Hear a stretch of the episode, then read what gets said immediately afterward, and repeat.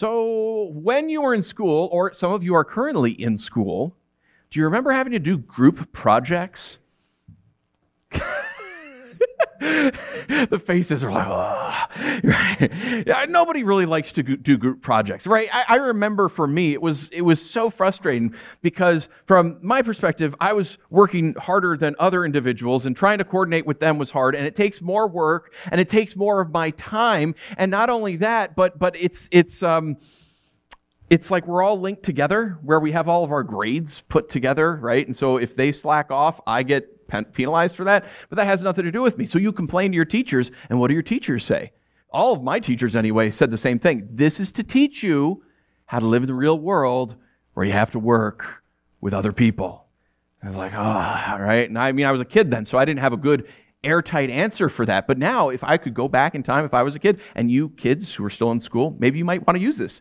My answer right now would be like, yeah, but in the real world, we have HR departments that I can complain to. right? There's no HR department here. They're not doing their work. Like I can't don't connect my salary and our salaries aren't connected, right? At least I hope they're not, right? And if they are, the HR department comes in to the rescue. Um, they don't have any of that. It, it was so frustrating uh, to deal with that. And, and even if you're on the other side of things and you're like, I'm not going to do any work here, I'm going to let the rest of the group do the work, right? It's frustrating for you too because all these people are over here going like, come on, come on, come on, yelling at you. It's like, I didn't ask to be in this group or to do this project, so it's not fair that you're, you're saying all these things to me. Group projects in school, uh, not a fan. I, they do teach you valuable lessons. Okay. But nobody likes them. When we come to faith in Christ, when we accept Jesus as our Lord and Savior, when we believe that He died for our sins and rose again. It's amazing what happens, isn't it? First of all, when we accept Jesus, as Chelsea mentioned, God the Holy Spirit comes and lives within us. He is with us at all times. The same power that rose Jesus from the dead dwells within us. That's incredible. Our sins are forgiven. When God looks at you, he no longer sees your flaws. He no longer sees your fault. The righteousness of Christ is upon you. Your sins are forgiven. He remembers them no more. Praise God. Even if everyone else remembers your sins, God doesn't hold them against you anymore. Praise God. He adopts you into his family. Ah, oh, that's so good. He calls you his son, his daughter. And then you have brothers and sisters in the church that are part of the family. And that's a good thing, except when you realize that when you are saved in Christ, He also calls you, calls you to participate in a group project. He does. He does. He wants you to be part of His group project. And that is frustrating, right? You have to work with other believers to, to fulfill God's will. Can't I just do this on my own? Can't it just be me and God? Right? Can't, can't it just be me and him and whatever he wants to do in my life and whatever will he wants? Can't it just be me and him? Because, because let's be honest, it's difficult working with other people at times. It's hard. By the way, I read a quote. Charles Spurgeon was saying a baby crying in church is there to remind the pastor that he is not in control. and I'm not. The Lord God is also this baby. But the reality is, is that it is so hard, it is so difficult at times to work with other people. Why does God do that? And there are times where God intentionally, I think, throws us into situations where you can't do it on your own. You need to ask a neighbor for help. You need to ask a friend for help. You need to go to your family asking for help. You just can't do it on your own. Why does God put us in situations where we have to work with other believers? Why can't it just be me and God? Why does God force us into situations where we have to work with other believers? Why can't it just be me and God? Well, we're continuing our journey through Exodus. The Israelites are traveling through the wilderness after God has delivered them from slavery in Egypt. We pick up the story in Exodus chapter 8, or excuse me, chapter 17, starting in verse 8. At Rif, oh man, Rephidim. I, tr- I practiced it, but here we are. At Rephidim, Amalek came and fought against Israel. Moses said to Joshua, Select some men for us to go and fight against Amalek. Tomorrow I will stand on top of the hilltop with God's staff in my hand. So Amalek comes and is attacking this wandering group of people. I mean, it's a large group, but they say, hey, this is, this is an opportunistic time. They have lots of stuff because they got gold and everything from Egypt as they left. And they think they don't have weapons. You know, there's a lot of them, but they're, they're not well organized. We can attack them. And by the way, um, Amalek is one of the descendants of Esau. So this is kind of like, you know, third or fourth cousins, you know, twice removed, however that works. And they know that. And they say, well, let's attack them so we can get their plunder. Moses says to Joshua, uh, one of his commanders, You're going to go, you're going to take our forces, you're going to fight against them. I will go on the hilltop with the staff of God. Right? And you guys remember the staff of God, Moses, when he was a shepherd, went up and God revealed himself to Moses, and this became the staff of God, what Moses was carrying. Sometimes Moses uses it, sometimes Aaron uses it, but whenever it gets used, something amazing happens. Now, what's interesting here is God doesn't promise Moses anything, does he? Like Moses just says, I'm going to take the staff of God, I'm going to go up on top of the mountaintop, and then we're going to see what happens while you fight. He's presuming God is going to show up and help his people. God didn't say, Go to the mountaintop and I will help your people. He's presuming that God will help. And this isn't a bad presumption. When we are doing the will of God, we should always presume He is going to show up. When we need someone to advocate for our children, we need to presume that God will show up, and we need to presume that in prayer. When we, as a church, are doing outreach, we need to presume that God is going to show up and He's going to provide for His church right? When we are trying to pray, when we're inviting people to church, when we're sharing the gospel, we have to presume God is going to show up and help his people. Good example of that, we had the meal distribution this last week. And uh, in two weeks or two months ago, the meal distribution was a basket of laundry supplies, if you guys recall. And the uh, crafty ladies put that's what Tuesday night is officially called from now on. Uh, the crafty ladies made these hand knit uh, dishcloths, right? Like you've all seen them before, right? Put them in there. Well, I, I was told I wasn't there. Uh, I didn't receive this, this information, but one of the women came up this week who had received a basket and said that she got went through the basket and she found those dishcloths and started crying because they were just like the ones her mom used to make. And she received it on her mom's birthday. If you want like, we can't orchestrate that. We're not that. We don't know when your mom's birthday is. We didn't know your mom. Like, we have to presume God is going to show up. And that's what Moses does. But then uh, the, the whole series is really weird. Read with me, verse 10. It says, Joshua did as Moses had told him and fought against Amalek, while Moses, Aaron, and Hur went up to the top of the hill. While Moses held up his hands, Israel prevailed. But whenever he put his hand down, Amalek prevailed. When Moses' hands grew heavy, they took a stone and put it under him, and he sat down on it. Then Aaron and Hur supported his hands, one on one side and one on the other side, so that his hands remained steady until the sun went down. So Joshua defeated Amalek and his army with the sword. Right? So the image is is this the, the army is down there, they're fighting. Moses has the staff of God. He doesn't know what to do. Like he remembers he, he used the staff and he demanded that the Red Sea parted, and, and in the power of the Lord, the Red Sea parted. He remembers that. So he said, Well, maybe this will work again. Right? So he, he lifts up the staff and he holds it up. And as he's holding it up, Israel has the arm has, has the victory. Wow, okay. So if you remember the Red Sea story, he didn't have to like run through the Red Sea holding his staff up like this, right? And then as it goes down, like the, the whoa, whoa, you know, he didn't do that. He's holding his, his staff up and they have the victory. Wow, okay. God is here. And all of Israel sees it. They cry out, yes. Okay, that's it. And he puts it down because it's hard to hold things up. And as he puts it down, the Amalekites come and they start just destroying Israel. What's happening? What's happening? God, what's happening? And then, just like that, Israel starts attacking Amalekite and they start winning the victory. Oh, yeah. But then he gets tired. He puts his arms down. And once again, Amalek starts attacking. He sees his neighbors, his friends, die. So he resolves, I have to keep it up. I don't know why I have to keep it up. I'm keeping it up.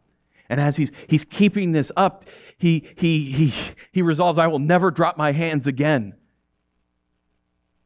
And yet, the burning sensation finally forces him to drop it until Joshua and Hur see what's going on and they hold his hands up. the whole battle so that they can win, so that they can survive and live another day. That's weird, isn't it? Like, isn't that weird? Why? Why, why, why did he have to? Tan- tangential note, but let me mention it anyways. Um, do you know who the buffest people in Hollywood are? They're puppeteers. no one's laughing. Wow. You're all like, yeah, they are, man. You ever see that guy who does Elmo? He's jacked, right? he is. It's crazy. Okay, so you remember a few years ago we did story time with Miss Chelsea. All of the episodes are still available on YouTube and Facebook.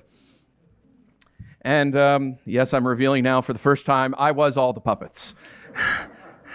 there was some question who's doing all those puppets? It was me. And you know what? You're like, this puppet weighs like two pounds. It's no big deal, right? It's not that big of a deal to hold the puppets up. I don't think he can do it. You're pretty weak. Oh, come on. That's not fair to say. You shouldn't say mean things like that. Well, it's true. I didn't say it wasn't true. It's just, just not nice to say it out loud in front of all these people. He also smells. Well, that's true too. right? So I'm holding it up here like this for, for a while, and you're like, okay, it's fine. But you know, after you're doing it for five minutes, 20 minutes, 30 minutes, and you're trying to do all these voices and key, all of a sudden, your arms are like, they give out. And this doesn't weigh anything. I mean, these are like a pound each. And all of a sudden, your arms start burning, and it's like, I can't, I can't, I can't. I'm not going to put them down. We're filming. This is good. Chelsea's not laughing. She laughed a lot, like she would, like, I don't know why. Uh, by the way, this is also tangential. At one point, while we were doing all this with all the characters, Chelsea asked if I had multiple personality disorder. I wouldn't put it beyond you.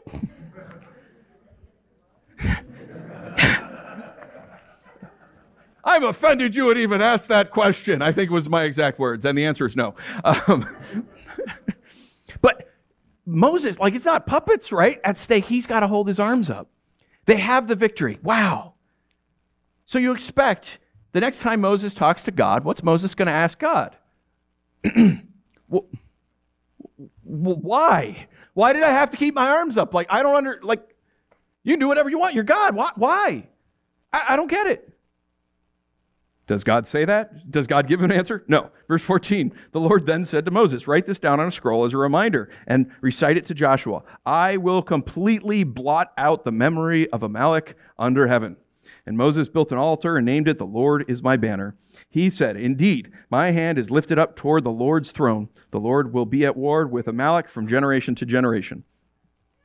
So, what God saw was so awful, uh, where the Amalekites decided to take advantage of Israel, that God said, Yeah, they're, they're not going to be a nation forever and ever anymore. Um, they're, they're, they're done. And this gets fulfilled in 1 Samuel. But the rest of the story why does God do this? Why did God force Moses to rely on Aaron and Hur? Why? It doesn't make any sense. It doesn't. Why, did he, why does God force us believers to rely on other believers? Why does he do that? Can it just be me and God? Can it just be me and him taking over the world? Right? Moses didn't need anyone's help when he did the staff at the Red Sea. He didn't. Can it just be me and God? Why did he force him to rely on Aaron and Hur? Why does he force us to rely on other believers? For things to get so bad in our family that we have to go outside of the family to ask for help. For us to have such a difficult time that, that we have to ask one of our brothers or sisters for a car ride. Why does he do that? Well, he doesn't give us the answer right away. We have an aside. It's a reunion. If uh, you recall, there was some point where Moses' wife and two children uh, depart from him. We don't. it's not told explicitly in Scripture. I think it happened before he, as he was going back to Egypt to set his people free. I think it happened uh, at that point before they reached Egypt. The two of them went back to live with his father-in-law, uh, with Zipporah's father Jethro. I think that's what happened. And now we see them come back after all this time, after everything that's happened. Verse eight, uh, chapter 18, verse 1 Moses' father in law, Jethro, the priest of Midian, heard about everything that God had done for Moses and for God's people Israel when the Lord brought Israel out of Egypt. Now, Jethro, Moses' father in law, had taken in Zipporah, Moses' wife, after he'd sent her back. along with her two sons, one of whom was named Gershom, because Moses had said, I've been a resident alien, alien in a foreign land. And the other, Eliezer, because he said, The God of my father was my helper and rescued me from Pharaoh's sword. Moses' father in law Jethro, along with Moses' wife and sons, came to him in the wilderness, where he was camped at the mountain of God. He sent word to Moses, I, your father in law Jethro, am coming to you with your wife and her two sons. So Moses went out to meet his father in law, bowed down, and then kissed him. They asked each other how they had been, and went into the tent. Moses recounted to his father in law all that the Lord had done to Pharaoh and the Egyptians for Israel's sake, and all the hardships and that confronted them along the way, and how the Lord rescued them. Jethro rejoiced over all the good things the Lord had done for Israel when he rescued them from the power of the Egyptians. Blessed be the Lord, Jethro exclaimed who rescued you from the power of Egypt and from the power of Pharaoh. He has rescued the people from under the power of Egypt. Now I know that the Lord is greater than all gods because he did wonders when the Egyptians acted arrogantly against Israel. Then Jethro, Moses' father in law, brought a burnt offering and sacrifices to God. And Aaron came with all the elders of Israel to eat a meal with Moses' father in law in God's presence. Okay, so this is like a homecoming. We don't know exactly how much tension there was with Moses and his wife and his boys, but I mean, this is a homecoming. I know when I, back before COVID, and I'd go to Vietnam, uh, I was only gone for two weeks, but man, coming back to see my wife and kids was just. Ah, like, I'm flying away was heartbreaking, right? It's like, man, I finally get a little bit of rest. And then it was like, I miss my kids, like two minutes into the air. Uh, it's, it's difficult. But that homecoming is so wonderful. He has this homecoming. There's probably going to be a little bit of tension because if you remember, uh, Moses wasn't entirely forthcoming with Jethro. Uh, when he was le- when God told him, "Go set your people free uh, in my power," Moses says, um, "I need to go back and see if I have any family members that are still alive in Egypt." Right? There was like a little bit of tension little bit of tension. Jethro, it seemed like he had some understanding of the one true God, but now he says, I know that this is the one true God, and makes sacrifices to him. I love this character. Jethro's great. So then, verse 13, Moses has his father in law living with him.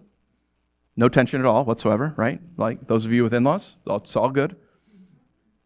Uh, the next day, Moses sat down to judge the people, and they stood around Moses from morning until evening. When Moses' father in law saw everything he was doing for them, he asked, What is this thing that you're doing for the people? Why are you alone sitting as judge while all the people stand around you from morning until evening? Moses replied to his father in law, Because the people come to me and inquire of God. Whenever they have a dispute, it comes to me, and I make a decision between one man and another. I teach them God's statutes and laws.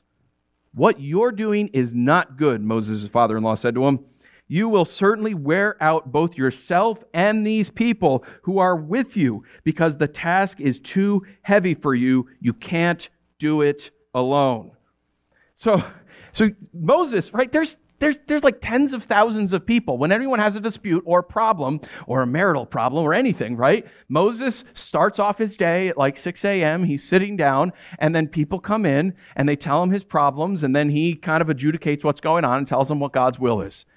And then it's, you know, 9 p.m. and he gets to go to bed and he gets to wake up and do it all again the next day. And at that point, he's, whenever they have a traveling day, he's like, thank goodness, because I can't possibly do this. Do you know how exhausting that is?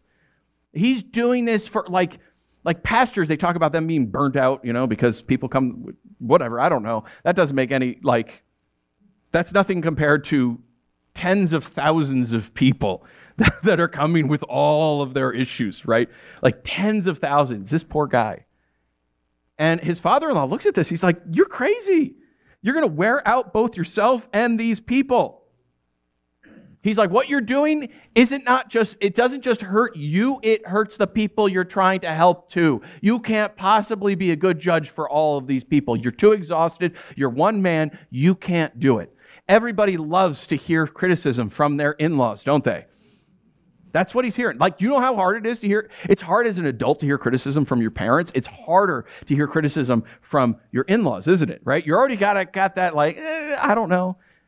You know, for, for women, I've heard this story over and over again on both sides of, of the situation, right? Um, a, a wife has her mother in law come and visits, and the mother in law looks around and says, Oh, I'm going to help clean the house because they don't have enough time to clean the house, so I'm going to clean the house right? So the mother in law is trying to be helpful. Meanwhile, the wife is over here like, she's cleaning the house and thinks I can't take care of things. It's not good enough, right? Tension, all sorts of tension. Uh, with, with men, um, the, the dad, the, the husband is, uh, you know, around the kids. Kids are acting crazy or poorly. And then so the father in law, being helpful, says, Well, you know what I did when uh, my kids were acting up is this is how we discipline them, right? so the, the, the husband's like, Oh, so I'm a terrible father, right? Or, or like, that's a terrible idea. But he can't say that because his father in law. It's hard, it's tension. Dealing with in laws is, uh, is sometimes difficult. It's sometimes difficult. Verse 19, it doesn't stop there because then Jethro gives him some advice. Unsolicited advice. Who loves unsolicited advice? Verse 19, now listen to me. I will give you some advice. okay. And God will be with you. You be the one to represent the people before God and bring their cases to Him. Instruct them about the statutes and laws and teach them the way to live and what they must do. But you should select from all the people able men, God fearing, trustworthy, and hating dishonest profit. Place them over the people as commanders of thousands, hundreds, fifties, and tens. They should judge the people at all times. Then they can bring you every major case. So by judge, they're uh, like not exactly like a law judge, but like a leader to help people figure out their lives and disputes. They should lead, judge the people at all times. They can bring you in every major case but judge every minor case themselves. In this way, you will lighten your load, and they will bear it with you. If you do this, and God so directs you, you will be able to endure, and also all these people will be able to go home satisfied. Um, that's, uh, that's, that's good but hard advice, isn't it? For Moses to do this, he now has to train several people. It takes time to train people. It's easier for me to do it myself right now. It takes time to train others. It's easier for me to do it myself right now. I'm not going to do it. Um, I remember uh, a number of years ago, I was serving under a pastor who he was he was a lone wolf pastor. He was the solo pastor. He had all the power. He had all the control. There were no elder teams. There were no deacon teams. There were no trustee teams. It was like he he had some teams, but they were there to support his decisions. Right. Uh, that that that that's the kind of dynamic it was. And there was a number of older men in the church who saw that and lovingly came in and quoted this text to him. Like this was the text. They texted wise Jethro's words to him for a period of two years. They said, This isn't good for you. This isn't good for the congregation. It's not going to end well. We want, you need to appoint others. You need to, to distribute some of the power and some of your control so that this church can flourish for two years and he didn't listen. He not only didn't listen, he chased them out of the church, and eventually the church exploded. Um, because it wasn't good for him, it wasn't good for the people. But it's not just pastors who have this problem. It's not just leaders like Moses. Who else has this problem? Parents have this problem. I'm going through this right now, right? Where you're, you're over here going like, oh, I've got to, I've got to do all the things. I have to do all the things, right? I, I, I've got to do all the chores. I got to do all this. I got to do all that, right? And it's like, wait a minute. There's a point where it's like, wait, I, I have children who can do some of these things, right? Right?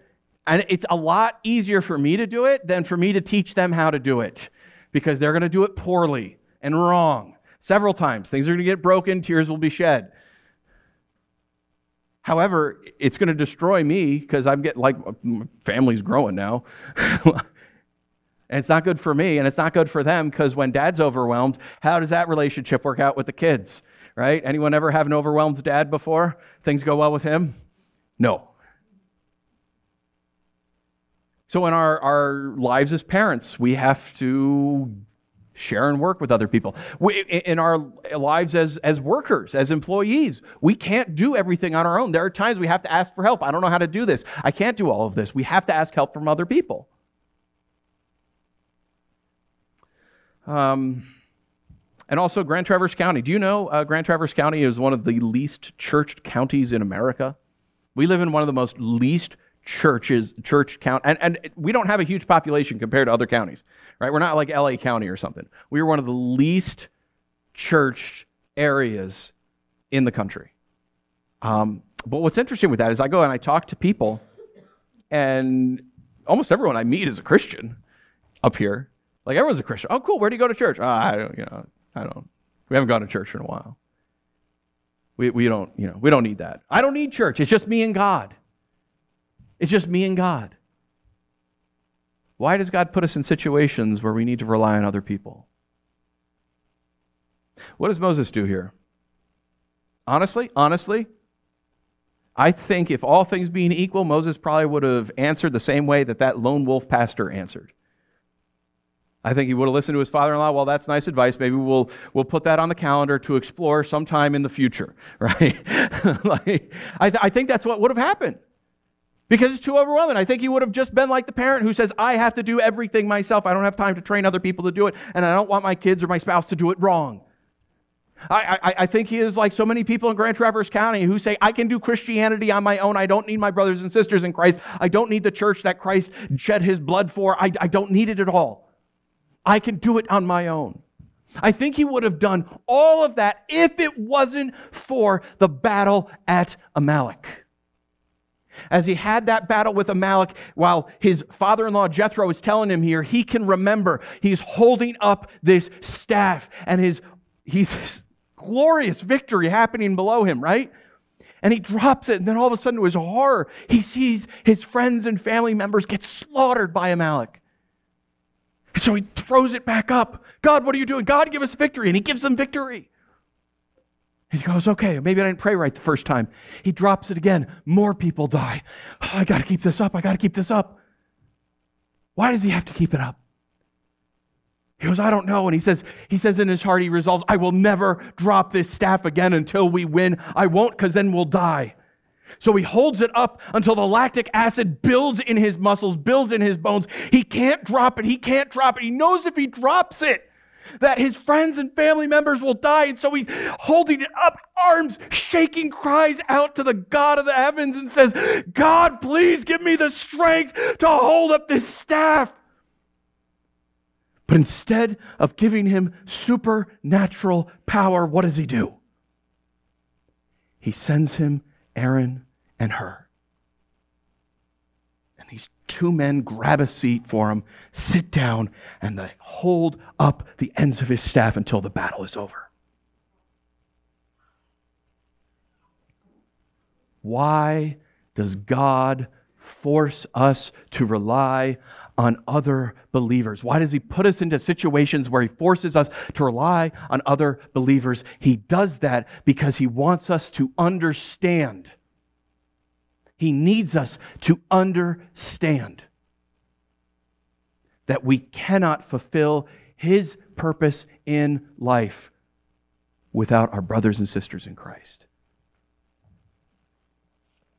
I think that's why Moses had to keep it up. It wasn't like an antenna thing where it's like, oh, the reception's bad here. God's not picking you up right now.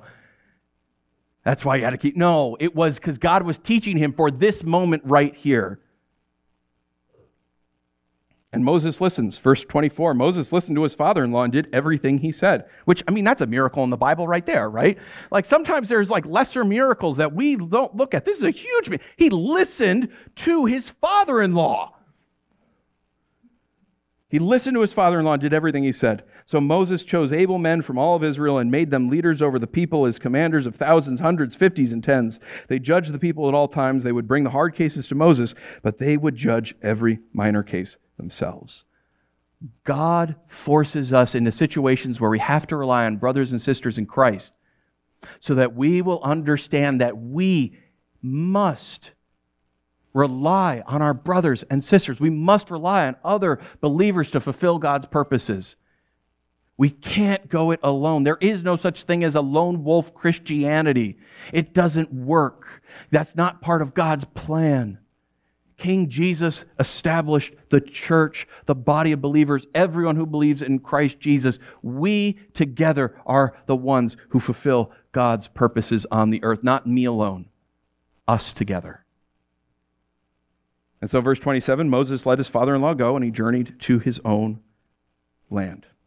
A number of years ago, uh, when I was back in New York and I was a youth leader and I was in like really good shape, I remember we were playing ultimate frisbee in the gym at our church. I don't know, there's like 30, 40 kids. And at one point I said, I bet you I could beat all of you by myself. And they're like, well, who's on your team? And I'm like, I don't need a team. They're like, you can't possibly play ultimate frisbee by yourself. And I'm like, watch me. And they're like, okay, fine. And I, we made some sort of, you know, bet or something. I don't know what it was. But so what I'd figured out is I started off, we were going to play quick game to three. And so I could throw the frisbee at an angle, right? And if you throw it at an angle, it looks like it's going over there, but then it would like swoop up, it would go, and then it would come back. So I would throw it, and then I'd run, catch it, right? And then I'd throw it, and I'd run because I had really good cardio back then. And then, you know, I'd run past all the kids, and they'd, they'd go running down thinking it was going that way, but then it would come back, and I'd get like 10 feet ahead. And, uh, and I won three to zero. It was fantastic. It was me. I, I won Ultimate Frisbee. Now they said, We want a rematch. We want a rematch. Do you think I won the second game? No, they figured out what's going on. They're like, wait a minute, it comes back. Stick on him. Yeah, okay. and I would not a- absolutely ever be able to do that today. And that was over 20 years ago. Uh, never be able to do that again. But I think sometimes many of us think because I had a, an accomplishment all by myself with God, because there are these me and God moments, that that's the rest of our lives. And that's that is the exception not the rule. In general whenever we have these amazing accomplishments it is never just me and god. It is we and god. It is us and god. We need each other. We need to rely on each other. We sang that song about we are the body. That comes from the new testament. The apostle paul says we are the body of christ. We need each other. We need to rely on each other. And God will put us in these situations that are just brutal brutal, like the battle at Amalek, to get us to the point to say, I can't do this on my own. God, please help me. He says, I will help you. Go to your brothers and sisters and ask them for help. Okay. Okay, I will. Every, well, there's an, it's an African proverb, maybe. We're not sure who it is. Throw up this proverb here, Drayton, on, uh, onto the screen here. It says, if you want to go fast, go alone. If you want to go far, go together. I think that's what we're learning here with Moses' story today. If you want to go far, we have to go together. Right? You can do stuff by yourself real quick, but man, if you if you get a team together, most important things in life are done in teams. Right? Are done with groups. Families right? Done with a team, done with a group. Uh, you need each other. Um, you can't be like, and you can't be like, I'm a single dad. Okay, show me your baby. Oh, I don't have a baby either. Got to have a group, right? you got to you to have more than one person to have a family. Uh, you, you, I'm not a single dad. There's my my my wife, uh, my children's mom. Call her mom all the time because you know talking to the children. Um, but uh, you, you, you need to have more than one to have a family. You can't just be a, you know, like, oh, I'm my family and my kids. I don't have kids, but, but I'm a family. All the most important things in life are done in groups, are done in teams. Like, think about your favorite movies. That was not shot with a single person, there's more than one actor or actress. I, I, and even if there was, like they have a camera person and there's an editor and this thing gets edited together, right? Like all the best things, all the most glorious things in life, music and musicians, the best musicians and best musical groups, they don't do it by themselves. They work with a team. They work with a team. Most of our sports and most of our most interesting sports work with a team. You have to have a team in basketball. You have to have a team in hockey. You have to have a team in baseball. You have to have a team in football. If you don't have a team, right, you can't do ultimate frisbee solo in, in, in football. You will die. It'd be interesting for us to watch, but you'll die. Next time you have to go for surgery, don't sign up for a solo surgery where it's just you and, and, the guy doing surgery. There's no such thing as solo surgery. In fact, that's an ethical violation. You can't do surgery by yourself. The most important things in life happen in group. They happen in community. They happen in teams. And yet, somehow, in our minds, we think, oh, the body of Christ, we all need each other together. No, thanks. Me and Jesus, me and God. I can do it by myself. If me and God are there, we can do it. No. That's not true in the natural world. It is certainly not true in the supernatural world. We need each other. And God will put us in horrendously difficult situations to teach us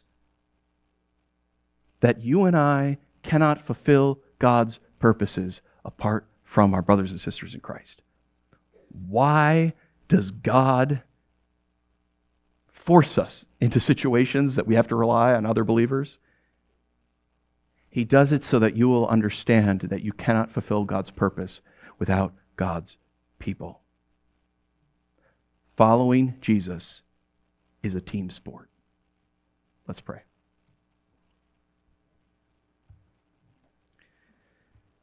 Father, I pray for us as a congregation. We, I, we're products of our society. We are products of two years of being forced into isolation. It is uh, very easy, very simple for us to just try and do everything on our own. I pray, I pray that us as a church that we will uh, crawl out of this COVID isolation as men and women who realize we are brothers and sisters in Christ we can, we should, and it's good to work together and to rely on each other to fulfill your purposes. Father, I pray for us as a congregation. Help us to love each other. Help us to rely on each other. Help us to work together. Help us to see each other's strengths and weaknesses and to go together as a team in order to proclaim your name throughout Grand Traverse County and the world. Father, help us to follow Jesus more clearly. Help us to do it together. We ask this and so much more as we prepare to take the Lord's Supper together. That, Lord, you'll quiet our hearts, you'll quiet our minds. Help us to realize that, yes, Jesus died on the cross for us as individuals. But when he did that, he also created the local church and the universal church and the church that you say is your body, visible presence here on earth. Help us to reflect Jesus well today and tomorrow and all the days of our life as a congregation. It's in Jesus' name that we pray.